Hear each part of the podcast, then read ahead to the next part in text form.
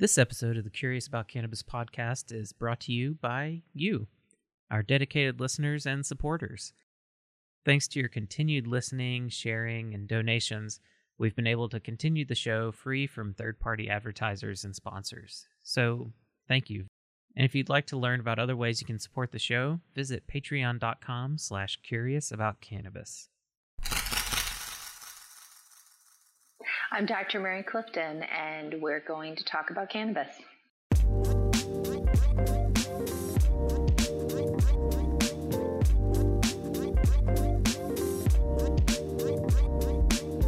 The Curious About Cannabis podcast is produced by Natural Learning Enterprises, a mission driven company dedicated to enhancing critical thinking skills and public scientific literacy about life in the natural world. If you like Curious About Cannabis, consider checking out some of these other learning initiatives by Natural Learning Enterprises. Come on, Molly! It'll be an adventure! Phoebe called out as she followed Brother Toadstool. Brother Toadstool led Phoebe and Molly into a tunnel that went deep down into the ground. As they climbed into the tunnel, they found themselves getting smaller and smaller and smaller. Our new children's book, A Toadstool's Treasures, takes young readers on an adventure into the fun and fascinating world of fungi. Learn more and find mycology related learning resources, games, and lesson plans for teachers and homeschooling families at toadstoolstreasures.com. Biodiversity loss due to habitat loss and fragmentation is rapidly increasing around the world with devastating consequences. Learn how you can help contribute to native habitat corridors in your community and reconnect with your wild neighbors at gardenwild.org.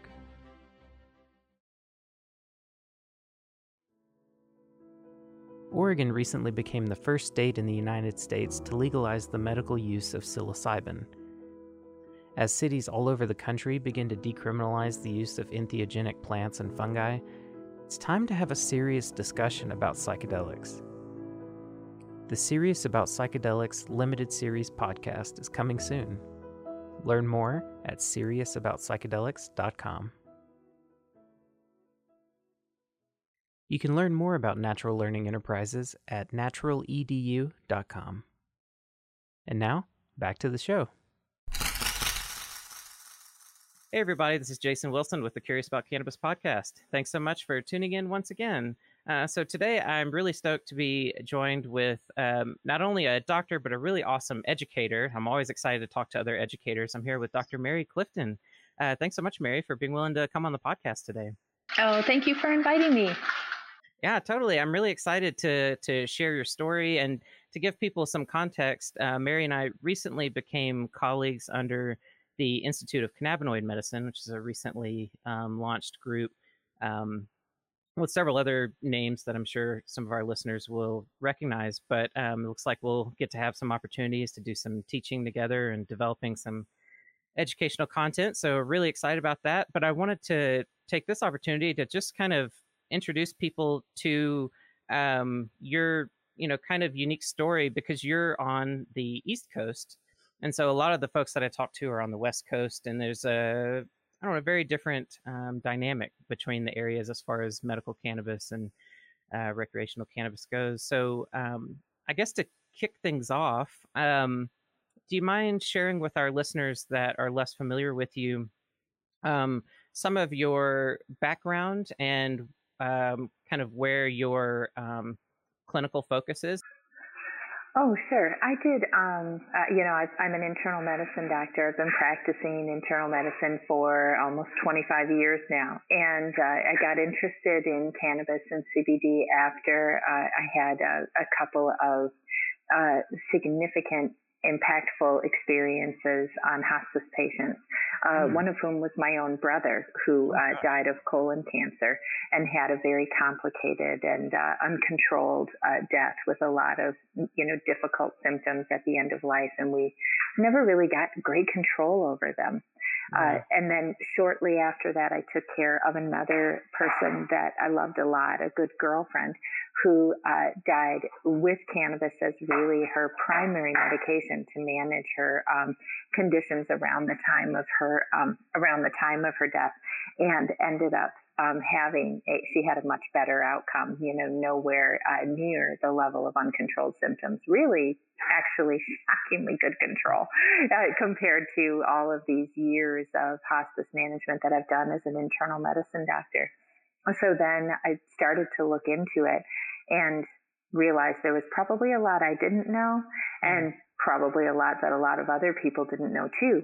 So that was five years ago, and I've been uh, in cannabis ever since. Wow. And can you elaborate a little bit on what you noticed as far as how cannabis contributed um, to your friend's quality of life in those last years? Well, sure. I mean, at the end of life, there's so many different issues. There's, uh, you mm-hmm. know, there's can there can be nausea and uh, weight loss, loss of appetite, some shortness of breath symptoms, mm-hmm. uh, pain symptoms are very common, and all of those can be oftentimes pretty difficult to treat under usual circumstances. So a lot of that went uh, poorly treated and poorly controlled for my brother, who really died out of step. You know, he was in his early 50s when he died.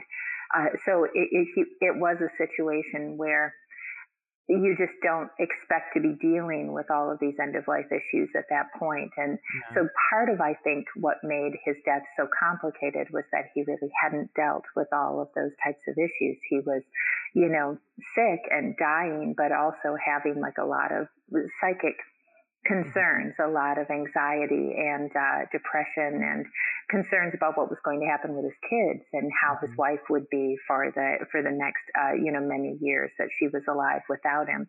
So a lot of those concerns, I think, you know, are really difficult to manage without the right yeah. kind of counseling. And I think especially for people who are sort of out of step with that, with their, with their dying process, when it happens at the wrong time in life, it's really important to get the right counseling and mm-hmm. get those people, you know, feeling as comfortable as they can be with, uh, with, with the transition.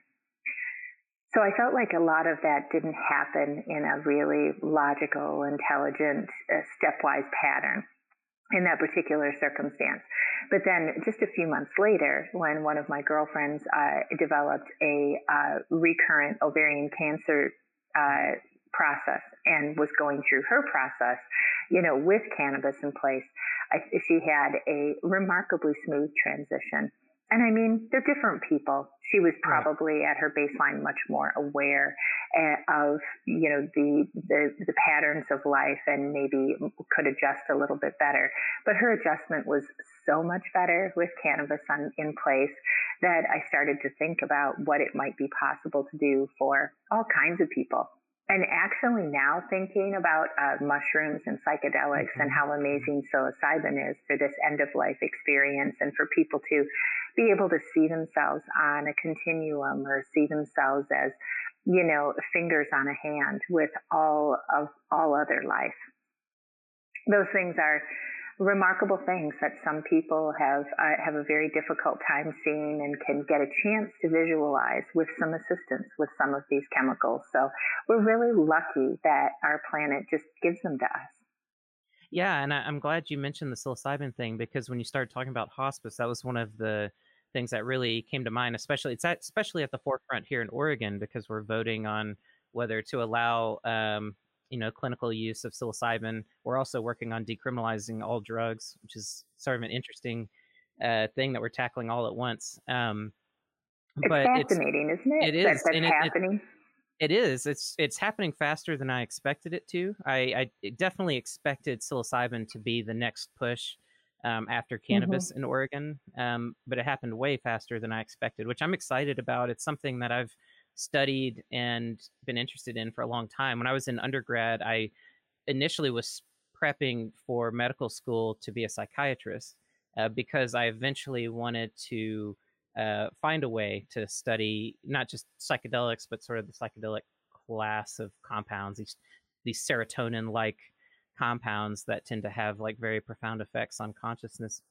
um, and then sort of ended up changing gears, going the natural products route, and getting stuck in labs. But um, it, it's it always is... funny how life takes you on a track. I mean, I did, you know, 15 years of uh, practice in a uh, primary care solo practice and just took care of people, you know, got their mammograms, did their pap smears, like made sure the diabetics had good, good blood sugar control. And then at some point you just sort of look up and go, well, now wait a minute. Like, is this really my life mission? Is this what I'm supposed to be yeah. doing? And, and and when it isn't, you do have to uh, figure out what that transition is going to be and try to do it as gracefully as possible. yeah, I think that's that's the key the the grace of it all because um, yeah, you, sometimes when you take that step towards you know sort of um, you know this follow your bliss kind of thing, when you take that that step, uh, you don't always know where you're headed. and so uh, I think maintaining that grace is is one of the the hardest aspects. That's really just true. Taking steps, yeah. And sometimes and, I think what you think that the system needs or what you think you can mm-hmm. contribute ends up being different than what is actually needed or what you do end up contributing.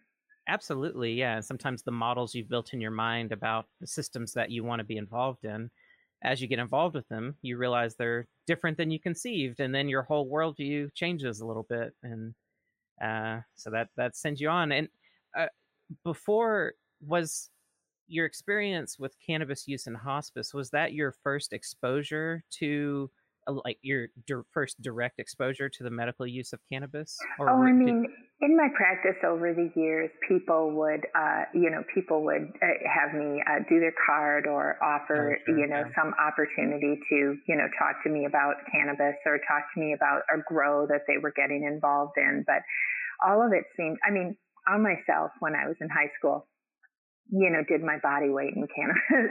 I, I, mean, in retrospect, I had a tremendous amount of untreated anxiety, and it was at a time where if you had a problem with anxiety, you were just supposed to deal with it. It wasn't yeah. really like a, a, diagnosis that anybody took seriously, and we didn't go to therapy or anything. I mean, I grew up in, you know, the backwoods in northern, way up in northern Michigan, so it wasn't really a situation where all of that was recognized as a problem. Yeah. So I, so I did have a lot of anxiety and I felt a lot better when I used cannabis, but also I didn't really have control over, you know, what type I got or, mm-hmm. you know, mm-hmm. exactly what was going. So, so you just got whatever was available. I don't think we really recognized even different types of products that, that we could get. Oh, yeah. So I had a lot of paranoia develop as like a, a, a unfortunate side effect but but I did uh, really enjoy being able to relax when I was using it. Uh, and and nowadays there's of course all kinds of other mechanisms to manage relaxation and getting regular therapy using CBD for people like me with a uh, license that doesn't tolerate uh, cannabis use. But there's so much value for so many people who can access these products and uh, and be able to take advantage of their of, of, of all of these great effects.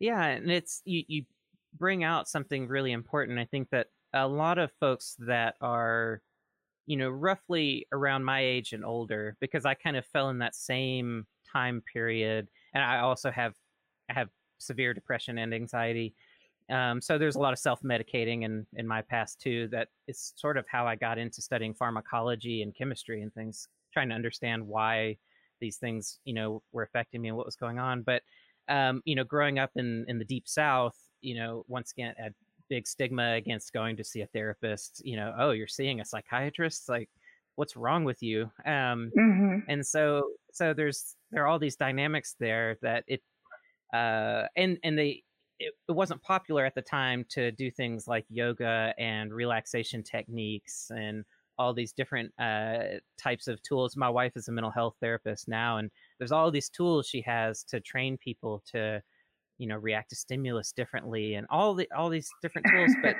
yeah, when I was growing up, that just wasn't really ever talked about or acknowledged seriously. And so I think there's a a, a big demographic of people right now that have gone through a similar thing that maybe had anxiety issues, depression issues, whatever, and self medicated with cannabis, uh, maybe in their teenage years or their college years or 20s, whatever, and then um, maybe never um, quite understood why it helped or you know anything like that. And now we're in this age of information. I mean, I keep telling people there's like a tidal wave building of cannabis science research. Oh my uh, god! Every year, it's a bigger push. I mean, 2020 has been the biggest year yet for cannabis research publications, and the next year will probably be the next biggest.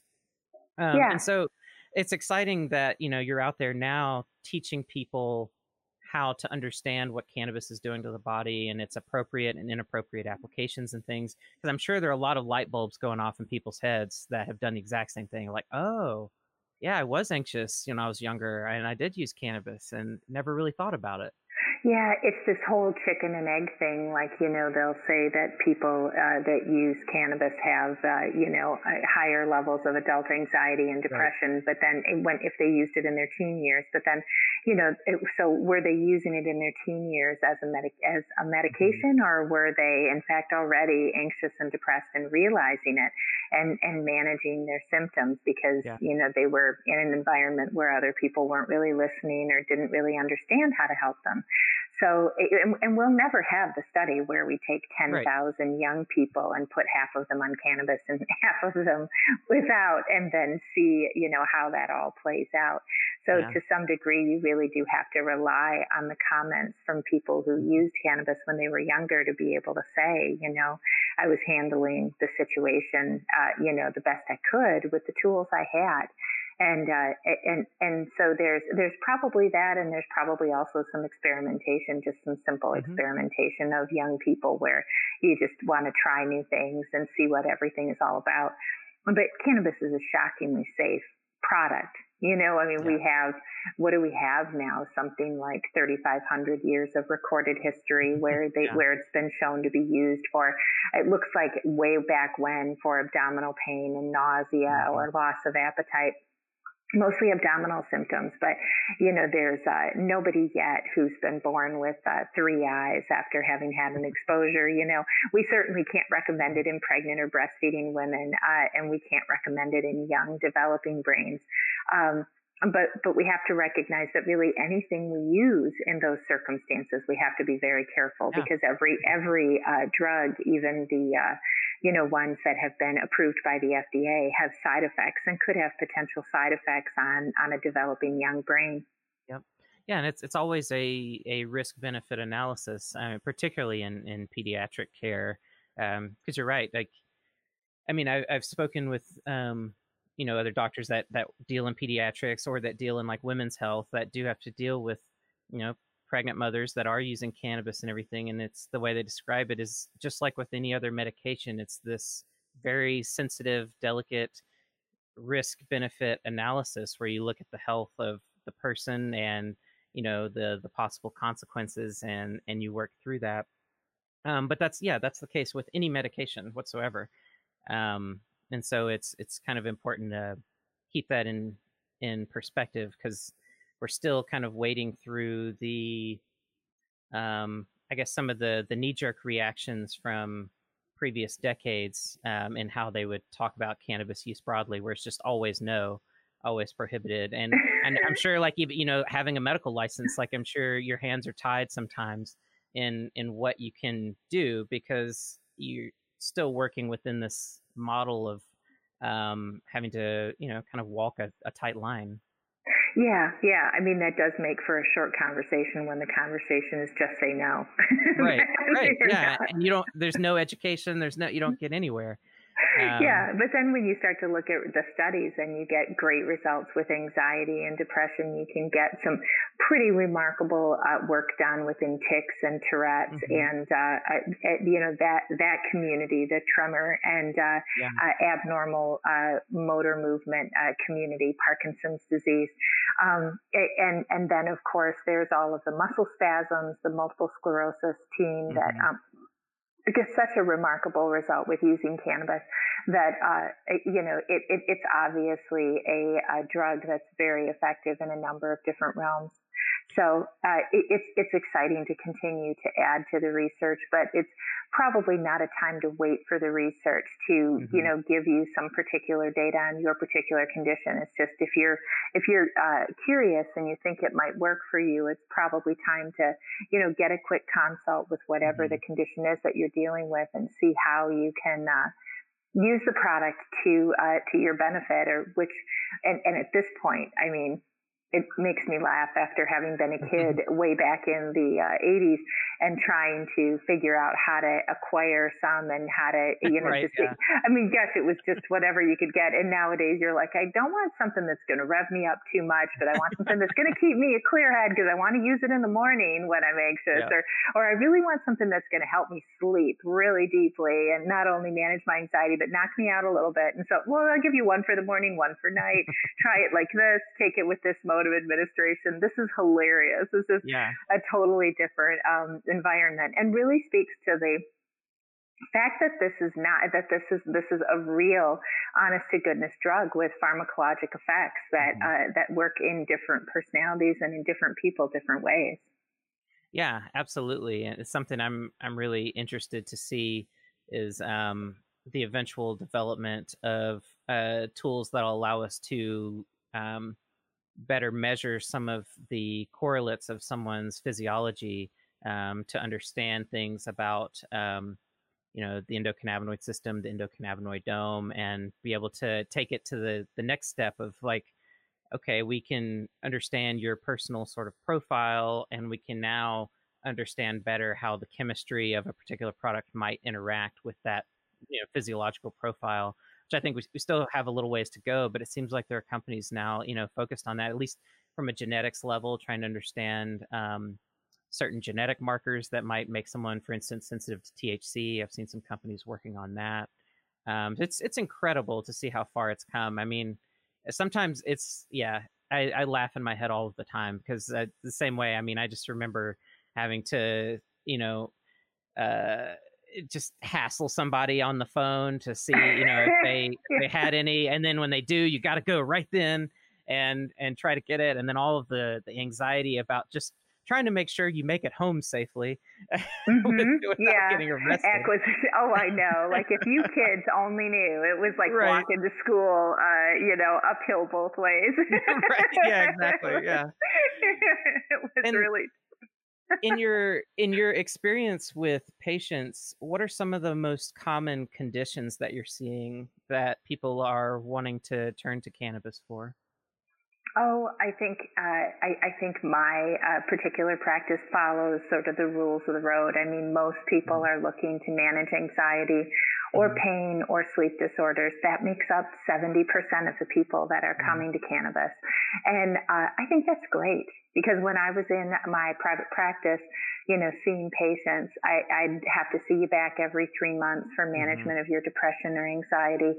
And then, um, and then you know I was in control of all of that. Either what, whatever whatever one of those conditions I was dealing with, you had to come back to me and get your refills. And if you skipped uh, an administration, then you could have a lot of side effects, dizziness, Yeah. headache, all kinds of stuff. So having uh, having um, it, it really takes the control away from the patient. yeah yeah And then, it, it, and I, I felt like everybody was always just handing their health care to me and being able to enable somebody else to be in charge of their health care was, uh, was something that I could almost never do. You know, all of our training was really just to be an intermediary to the pharmaceutical industry. I mean, Mhm. I, I sometimes felt like a vending machine at the end of a long day. I mean, a usual day would be 16 patients, but if it was flu season and everybody was coming in and out of my office, it'd be 20, 25, you know, 32 patients a day.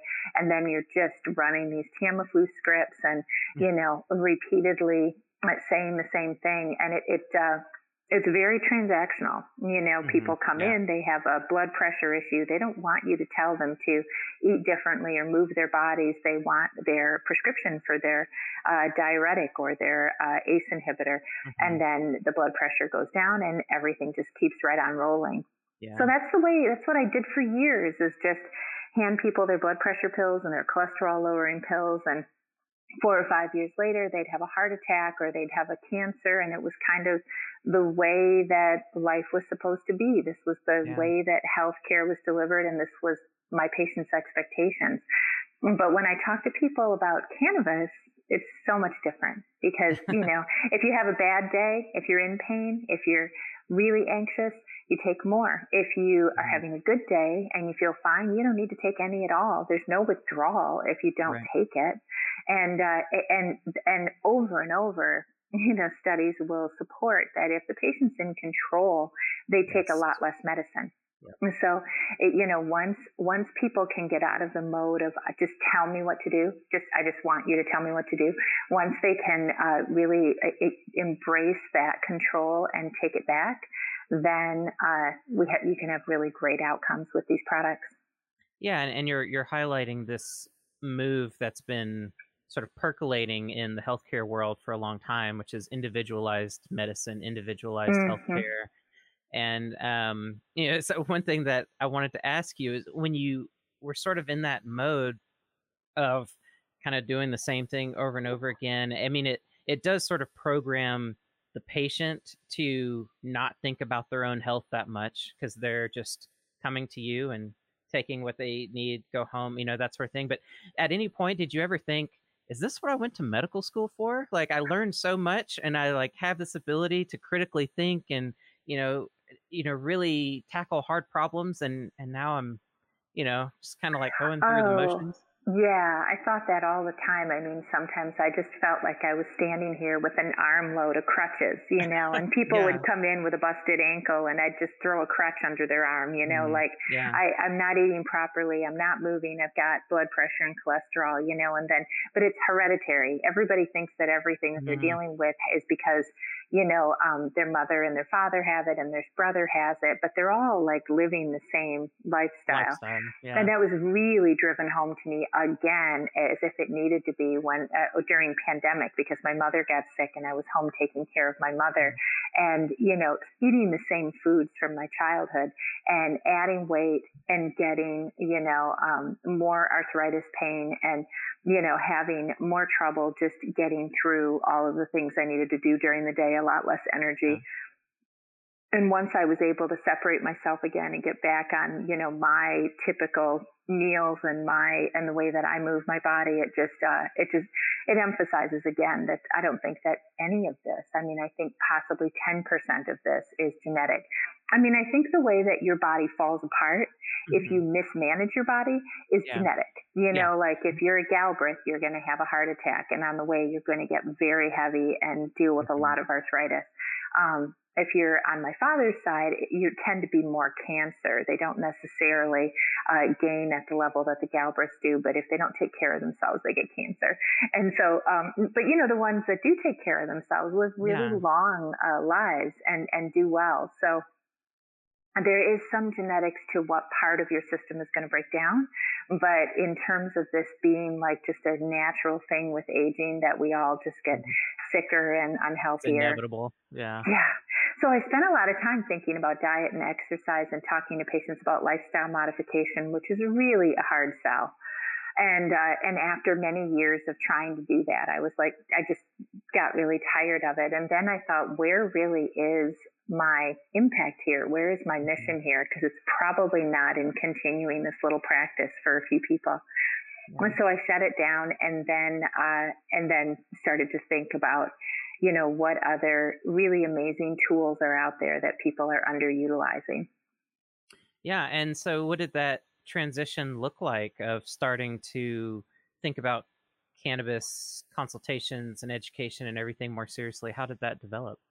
Yeah, I mean, I did my own hospitalized patients the whole time I've been in practice. So I went into the hospital for a while because it's reimbursable and it gives you a lot of time off. You know, yeah. you're and when you're mm-hmm. in the hospital, you're working insane hours, but when you're not in the hospital, you're right. not in the hospital. Yeah. So I and then I had this experience with my brother five years ago, and then I started to really think that there's so many people that could take back their health and not mm-hmm. need to be reliant on prescription therapies anymore and be able to, uh, you know, uh, uh, uh be in control again and feel yeah. better and not have all the crazy metabolic side effects that so many of these mm-hmm. medications have.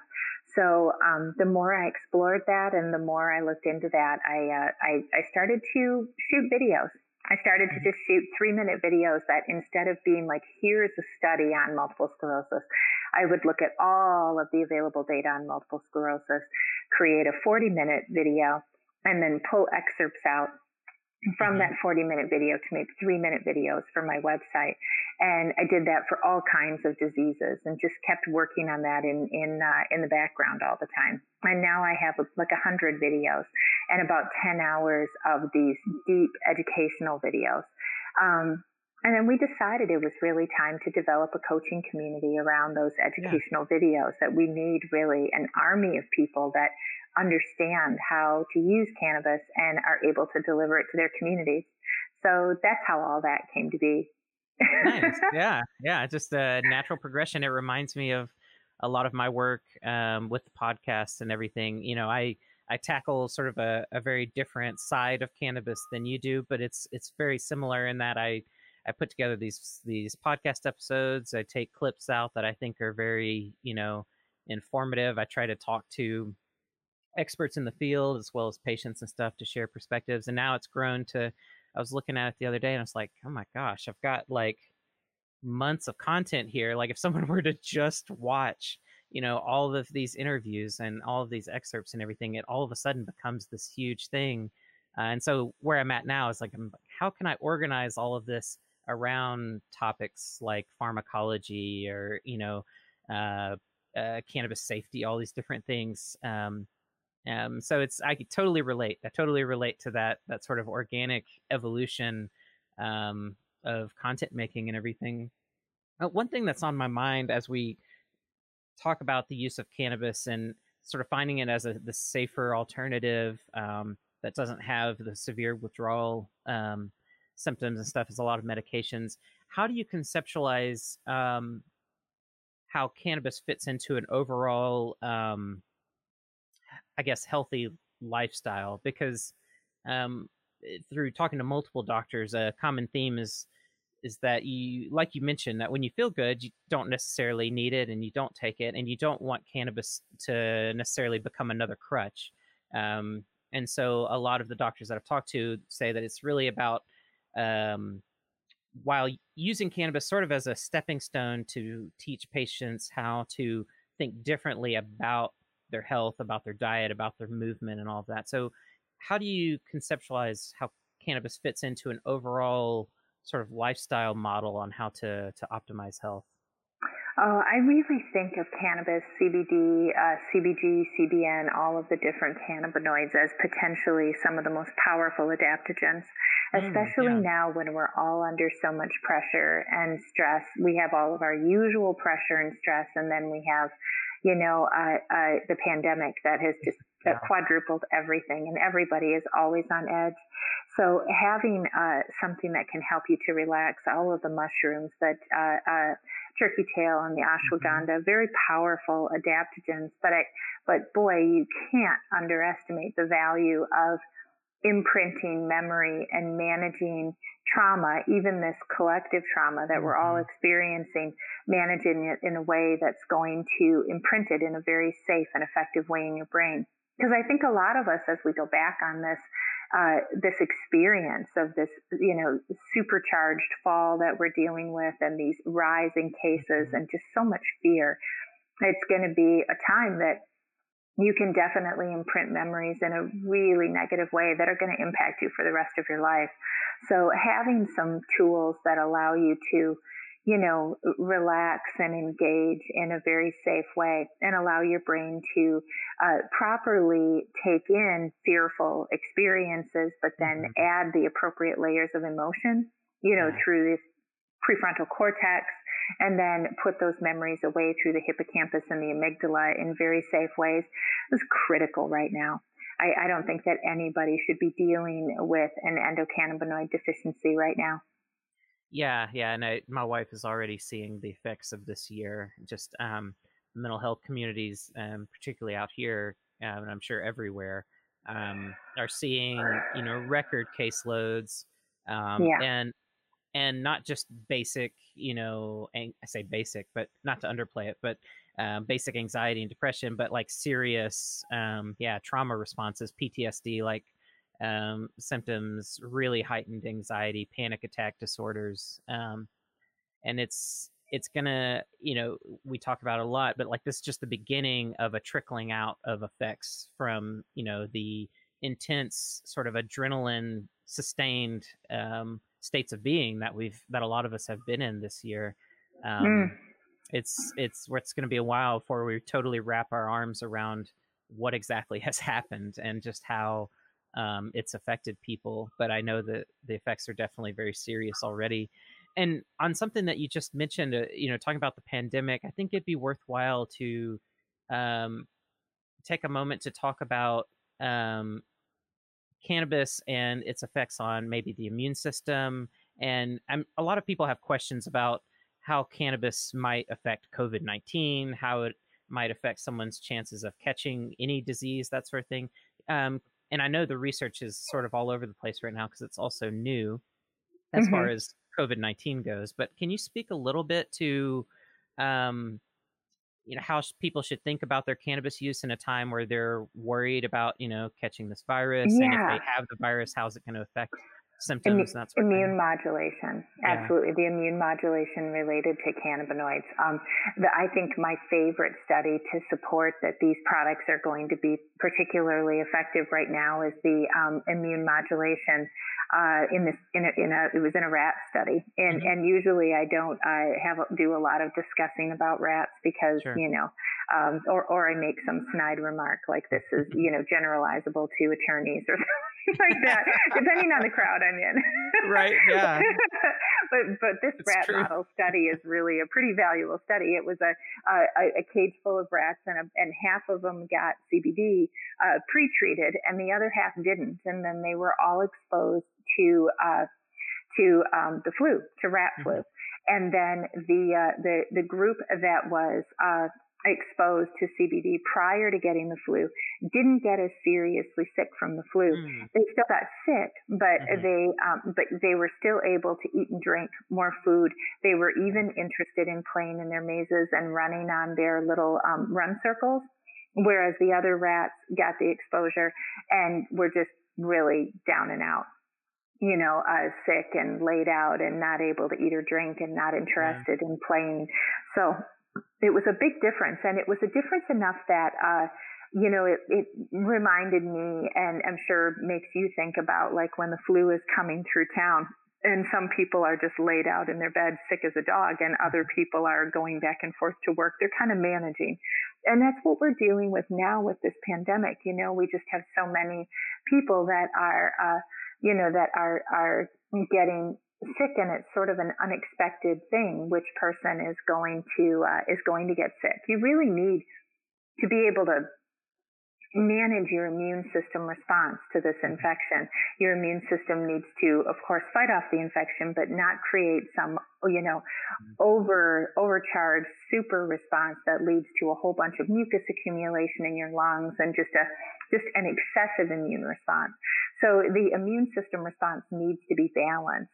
And, you know, how to achieve that balance so that you can achieve survival from the, from the infection is a, uh, you know, is a, is a million dollar question yeah. nowadays. So that's very exciting uh, re- review that you can see cannabis modulating the way the body is responding to influenza virus. Obviously, mm-hmm. it's not coronavirus, but we have data on the cannabis affecting uh, the immune response to hepatitis, which is of mm-hmm. course another virus, and West Nile virus, um, influenza virus, and uh, one other somewhat common viral infection that's escaping me right now, but quite a bit of uh, good research showing that it can modulate the response, the body's response to viral infection. Yeah, and it, it ties into the the adaptogen piece that you were talking about because a lot of people um, may not realize that sometimes, and it's kind of become highlighted with COVID, with the cytokine storm uh, stuff that that people are now learning about. But you know, a lot of times, um, what kills a person sometimes um, with a disease is not the disease itself, but the body's response to the disease if it overreacts. Um, and so sometimes when we think about um, immunosuppression, uh, we think of that as a negative thing. I'm like, oh, that's going to you know make you sick or get you sicker or something um, but sometimes immunosuppression can be a very good thing if what you're trying to do is prevent your body from having this overreaction um, to this foreign invader that's that's coming to your body. And it reminds me of there's a CBD study on um, anxiety and stress that showed a similar response to stressful stimuli that um, people that were exposed to CBD um, before a stressful event tended to have uh, lower blood pressure, lower heart rate in the presence of that stimulus um, mm-hmm. than the control, yeah. which is it's really fascinating. It just highlights this. I don't know. I I'm not a fan of the word homeostasis because a lot of times it gets sort of twisted out of its uh, intentional meaning, but it is sort of that that kind of balance, balance balancing effect. Yeah. Just a, a, restoration of balance, a, a, a, restoration of balance where balance uh, wasn't existing before. Yeah, my favorite study about anxiety is about a group of college students who were dealing with generalized anxiety yeah. disorder, and they invited them to um, to the study and then treated half of them uh, with CBD and left the other half alone, and then gave them an IV and an MRI, mm-hmm, which is yeah.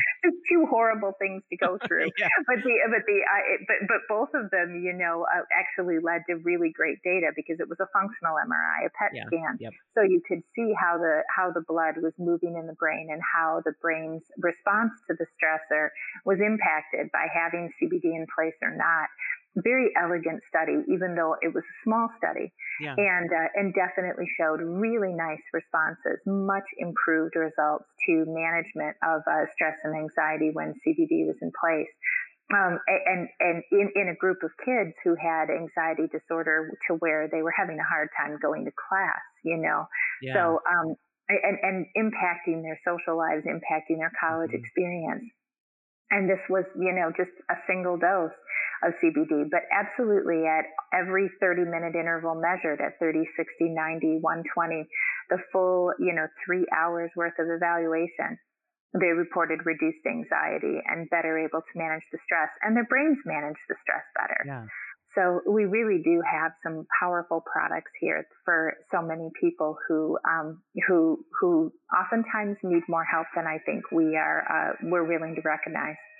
Yeah, yeah, I think yeah, that's the the critical piece that we're willing to recognize. Yeah, yeah, because oftentimes it's just like, I mean, you're fine, right? You'll be yeah. fine. Yeah, right. yeah, and then and, and, and people manage themselves their outward appearance so well sometimes too. Like I, I'm sure both of us know from having anxiety that it's sometimes. It, even though it takes a lot of energy, it's it's becomes a tool that you present yourself as as fine. Um, and a lot of times don't express what you're feeling or that you're having a hard time um, for whatever reason, and you just try to blend in while you're just secretly suffering. Um, yeah, I think there are a lot of people who are in that situation for sure. Yeah, and uh, are there a question I always like to ask physicians that I talk to? Are there areas of application that you see cannabis not being appropriate for, or sometimes mm-hmm. maybe um, uh, contraindications and that sort of thing? Well, there are probably some tremors where it's not providing as much benefit as we think it is. Yeah. There are some circumstances where people are getting benefit, but the benefit is really primarily from managing the anxiety surrounding the condition rather mm-hmm. than actually managing the condition. So there, there are some pretty powerful Parkinson's disease uh, studies that show that there really isn't a change in the intensity of the tremor that people are dealing with with the Parkinson's, but that their anxiety and the sleep disorder that commonly happens with Parkinson's is control. And so sometimes the, uh, the, the benefit of this medication or how this medication is working is uh, is is is not as entirely clear. And, and mm-hmm. there are a lot of cases where we're, we're not going to see, you know, large uh, multi-center population, you know, uh, trials where, right. where we're looking at 10,000 people because you're looking at millions and millions of dollars. And it probably isn't appropriate at this point. We know we have a safe product and, you mm-hmm. know, if you want to see if it will work for you, it's very reasonable to talk to somebody and get some advice and, and give it a try. It's, um, it's a it's a, a, really intelligent uh, starting point for managing a lot of conditions that you might not have control over. But yeah. some tremors, I think, may not be very uh, well treated with them with with uh, with cannabinoids.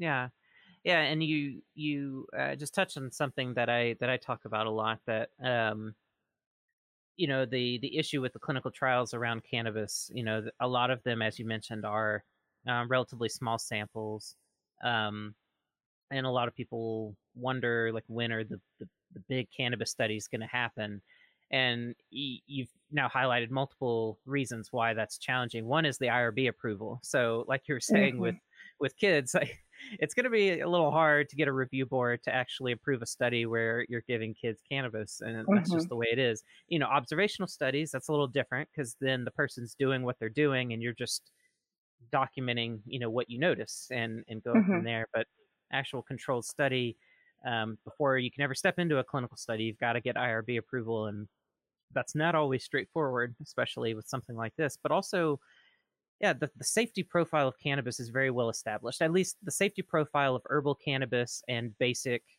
cannabis preparations. Um, I always put like an asterisk there because we're moving into a world of all new products that like kind of fall into a unique category. We don't have thousands of years of you know sort of trusted information about that we can probably trust, but we still need to kind of understand more about. But herbal cannabis, basic tinctures, you know that sort of stuff. Um, we understand the safety profiles and something we haven't directly talked about but that you're sort of alluding to is um, and i may screw up the uh, the t- technical terminology here but um, what's it called like um, like self-reported uh, titration um, you know where essentially a, a patient is able to uh, either through with their healthcare professional or by themselves titrate themselves based on how they respond and build themselves up and down, um, which you don't have that luxury with a lot of drugs. Mm-hmm. I mean, you know, we have to too just get away from the randomized controlled trial being this gold standard and yeah. that you're not going to work with a drug or think about using a drug until you have this multi-center randomized controlled trial that we need more data and you keep holding that up because that's that that's going to hold up a lot of valuable intervention yeah. for a lot of people. And the reality is population based studies have been safe and valuable for us for years and years and years. Like you know, if you believe that you should sleep because mm-hmm. sleep works, or if you think that you should eat vegetables because vegetables help mm-hmm. to reduce your risk of cancer, fractures, or all of the things that they do and help to maintain an ideal body weight. Um, you know, if, if it appears that relationships are valuable to you and maintenance of long-term relationships mm-hmm. will help you support a happy, healthy lifestyle and potentially prevent disease, if you believe any of those things, that's all population based data. That's because yeah. we followed 40,000 people over 30 years and we mm-hmm. said, you know what? It looks like people that maintain relationships and eat their vegetables and get their sleep and move their bodies, you know, do well. Yeah. Compared to people that don't we are never going to take, you know, 40,000 10 year olds and put half of them on a Twinkie diet and half of them on a healthy diet and then come back and be like, oh my God, it turns out Twinkies are not good, you know? Maybe, yeah, maybe 150 years ago. yeah, yeah, maybe. And probably in certain populations. I mean, oh my God, some of the stuff we used to do, it was like, how unethical can we get? Let's do that. Yes. you know? Yeah. yeah welcome to medicine in the 60s. But, exactly but nowadays, you know, that's not, and, and, and it doesn't need to happen. I mean, we know mm-hmm. certain things associate with, with a healthier lifestyle. So, so, you know, the same thing is true with these uh, cannabinoids. You don't need to wait for these big studies. And most of the uh, people that are doing uh, the hard work and the research, mm-hmm. a lot of it coming out of Israel, really, um, they're they're doing small studies, small, mm-hmm. very valuable um, uh, uh, studies that show benefit and then they're building from that small study, you know, based on thousands of years of population-based data showing safety and efficacy. So, uh, you know, the, the, that's, we just have to back ourselves away from this. The, mm-hmm. and the randomized controlled trial, I think the, the reason they rose to so much popularity was that, you know, they can only be done by large uh, uh, um, pharmaceutical companies. They're the only ones that have the money.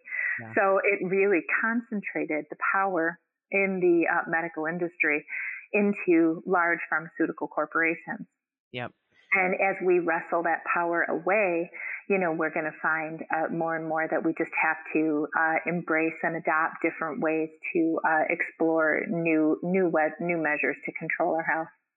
Yeah, and uh, something that has me a little nervous on the hemp side of things is, um, you know, even though hemp is now legal and technically the cannabinoids and you know chemical constituents of the hemp plant are legal, the FDA still has not classified any cannabinoids as generally recognized as safe.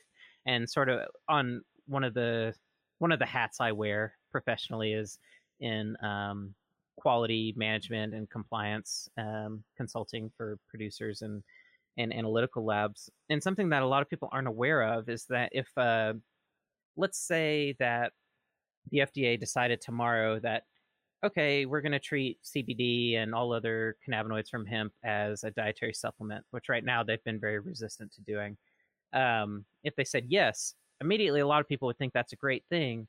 But if they haven't designated it as generally recognized as safe, then what that then does is it makes it where every company has to get what's called self-affirmed GRAS status, where you essentially get a FDA stamp of approval on your particular product or product line or uh, ingredient or whatever, and that takes millions of dollars to do.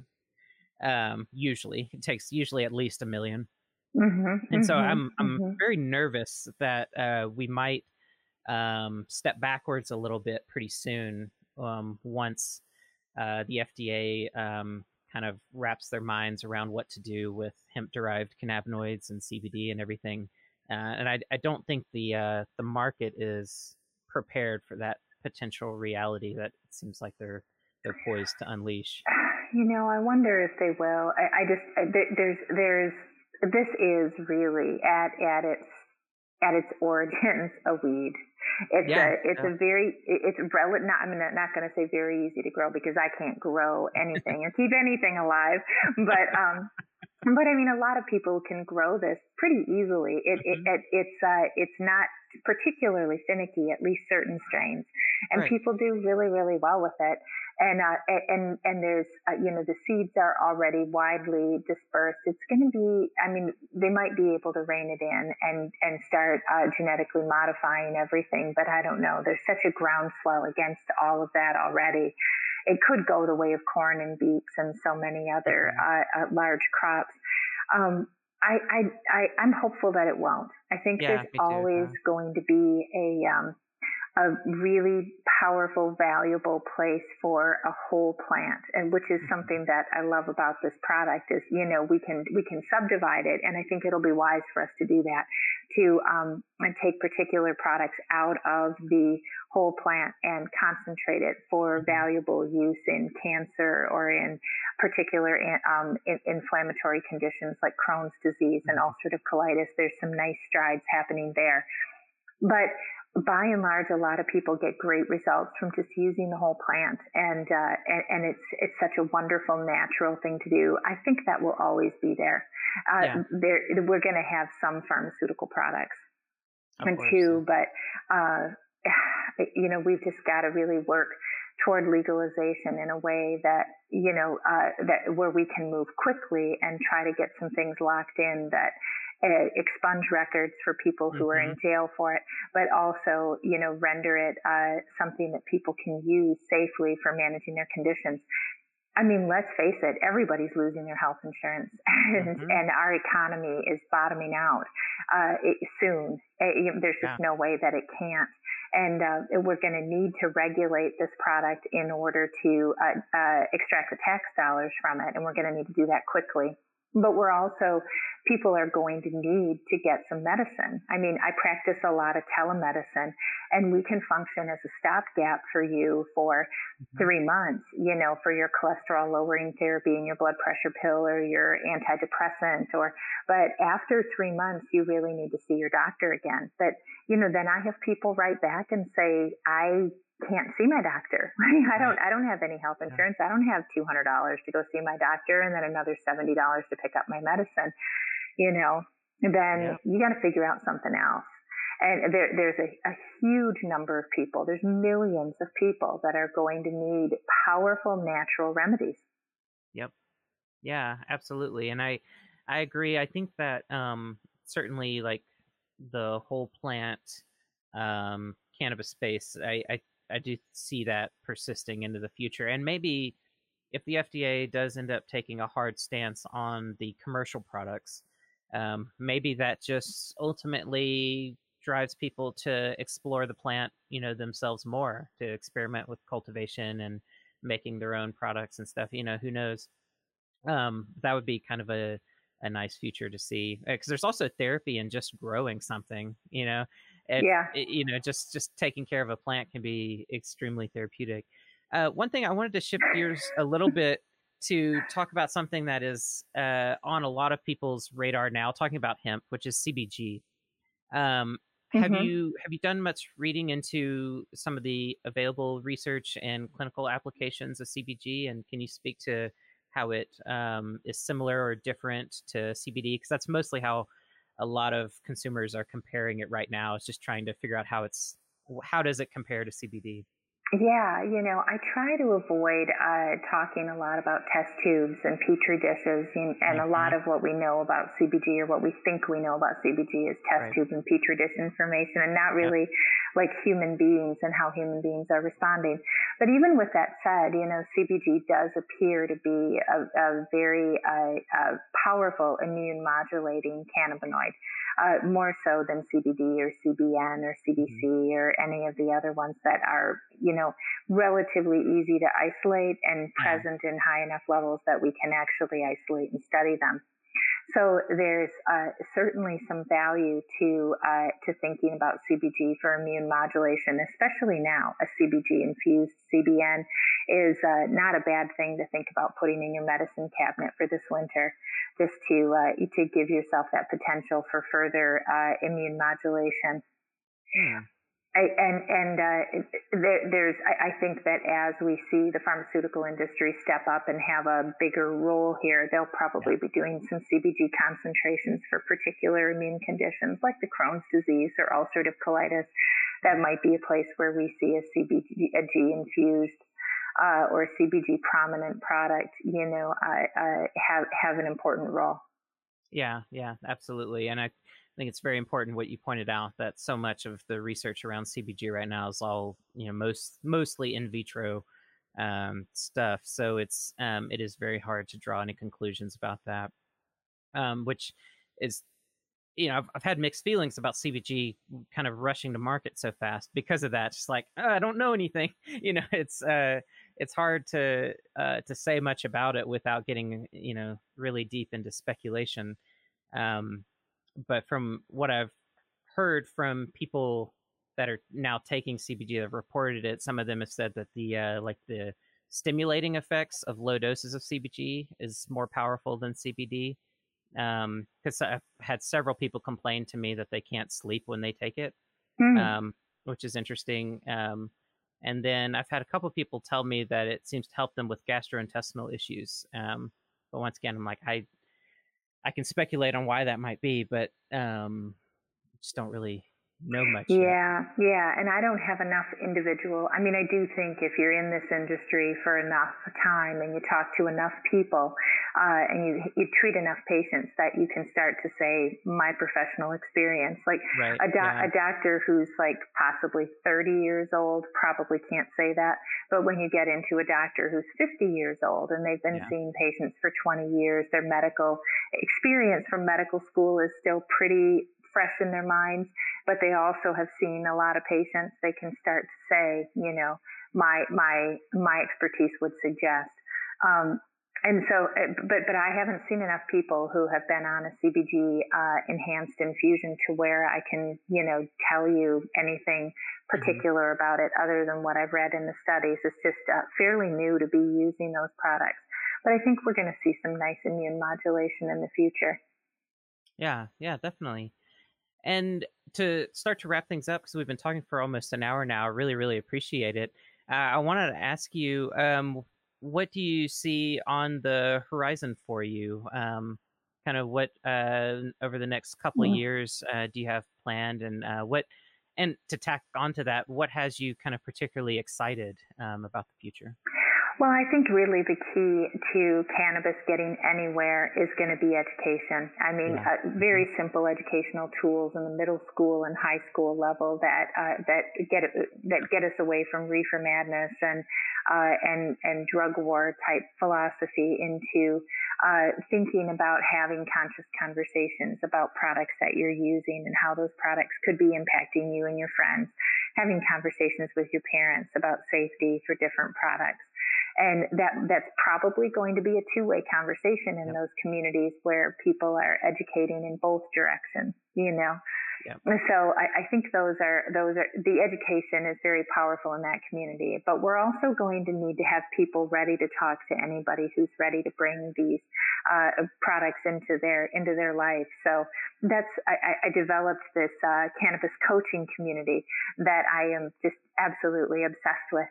it's so much fun growing it and talking to people and helping people have the data that they need to be really successful in talking to people and also having products that they can sell. I don't I don't personally have a product, but if I can, you know, work with my community and offer them products that are uh, high quality and valuable, then they have mm-hmm. the tools that they'll need to, uh, you know, to give to give their community a uh, a, leg up and give them some some extra stuff. Like for example, I just introduced to them a, uh, a hemp pre roll that works really well in people who need to chill out more urgently. And, right. and, and, and rather than taking a tincture, you can take a few inhalations from uh, what very much looks like a cannabis cigarette, like a mm-hmm. joint, mm-hmm. except it's hemp. And so you get all of the relaxation and the relief from the hemp instantly from that yeah. inhalation that's really helpful for breakthrough anxiety symptoms yeah. for you know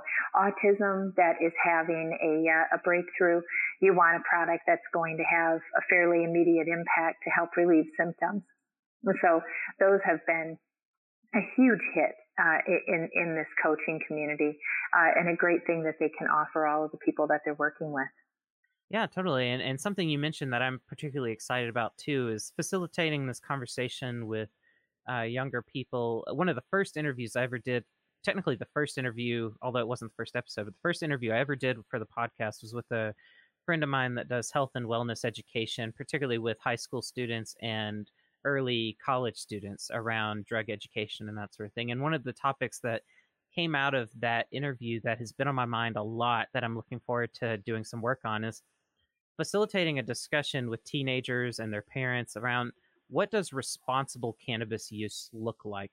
What does adult responsible use look like?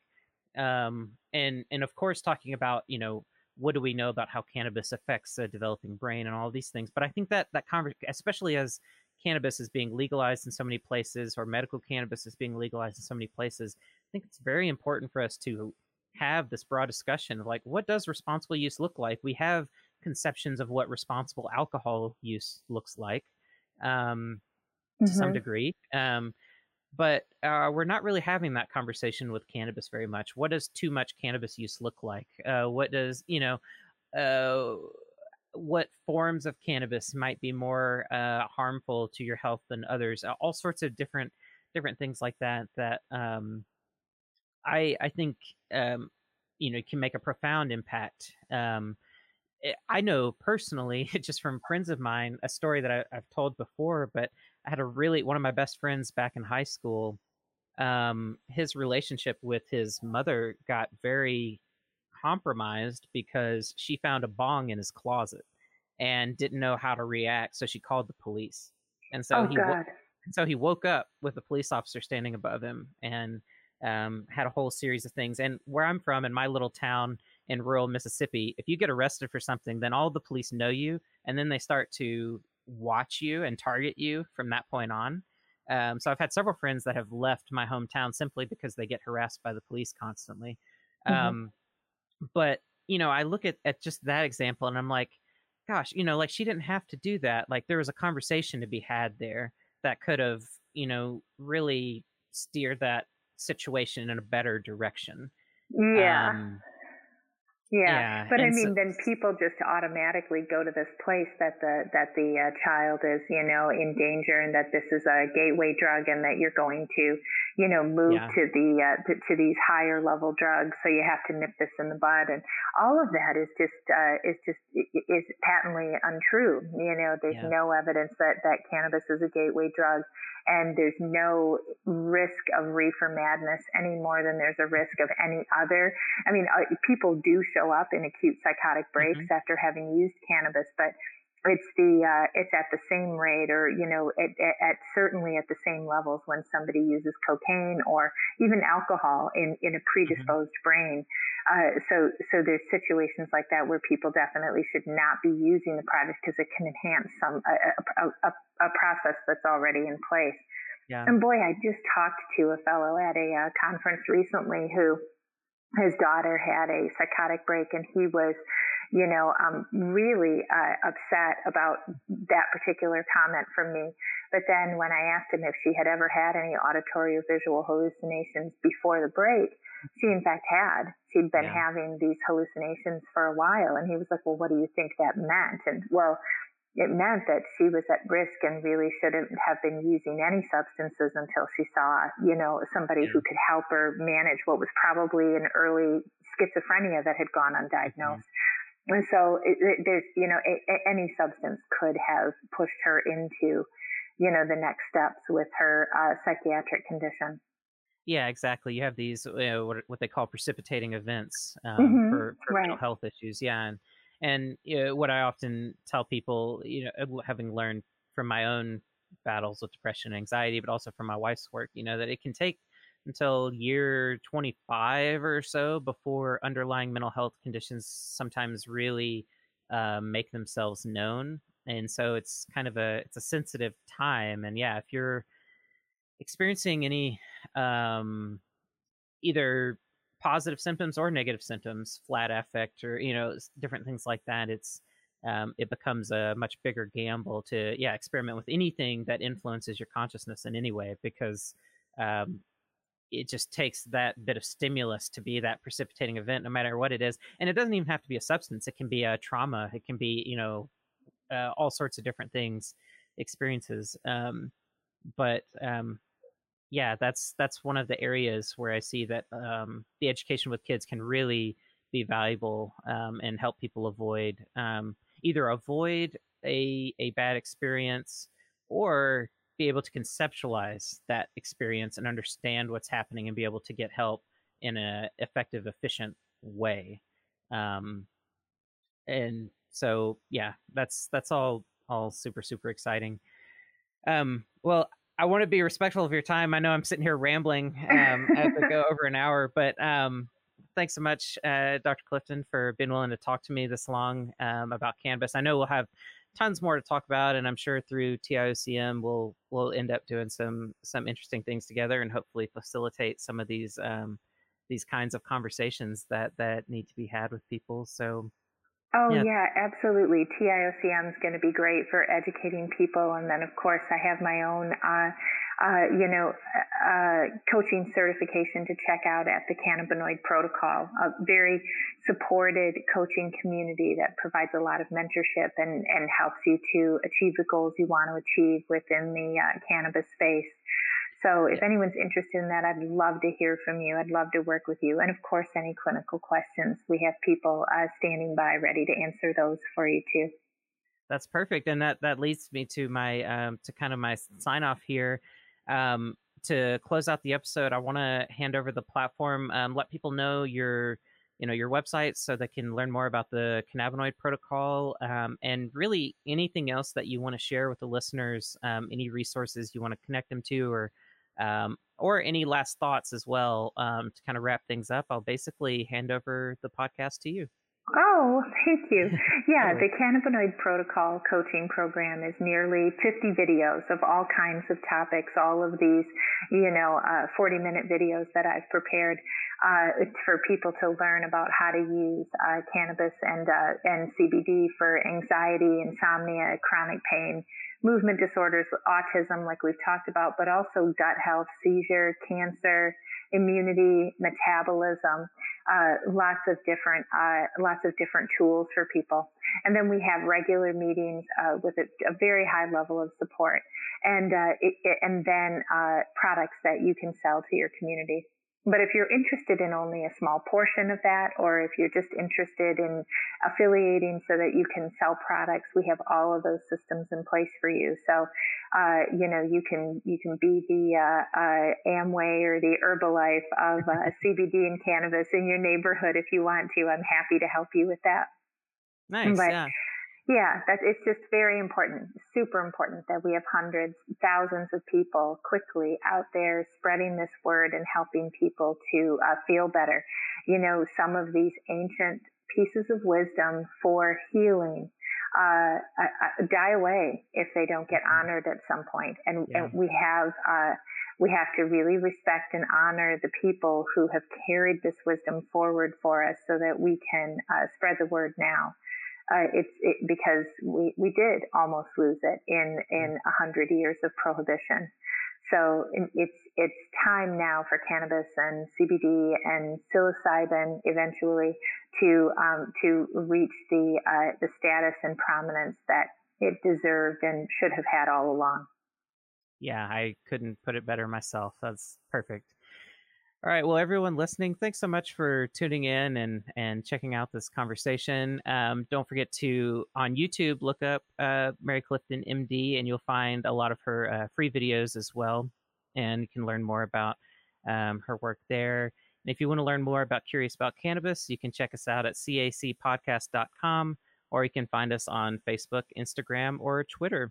And uh, we mentioned uh, the Institute of Cannabinoid Medicine several times. Um, that we're still working on getting the website all massaged out and everything for that. We just launched very recently, but if you want to learn more about TIOCM, you can go to tiocm.org. Thanks so much for listening. Stay curious and take it easy. Bye bye.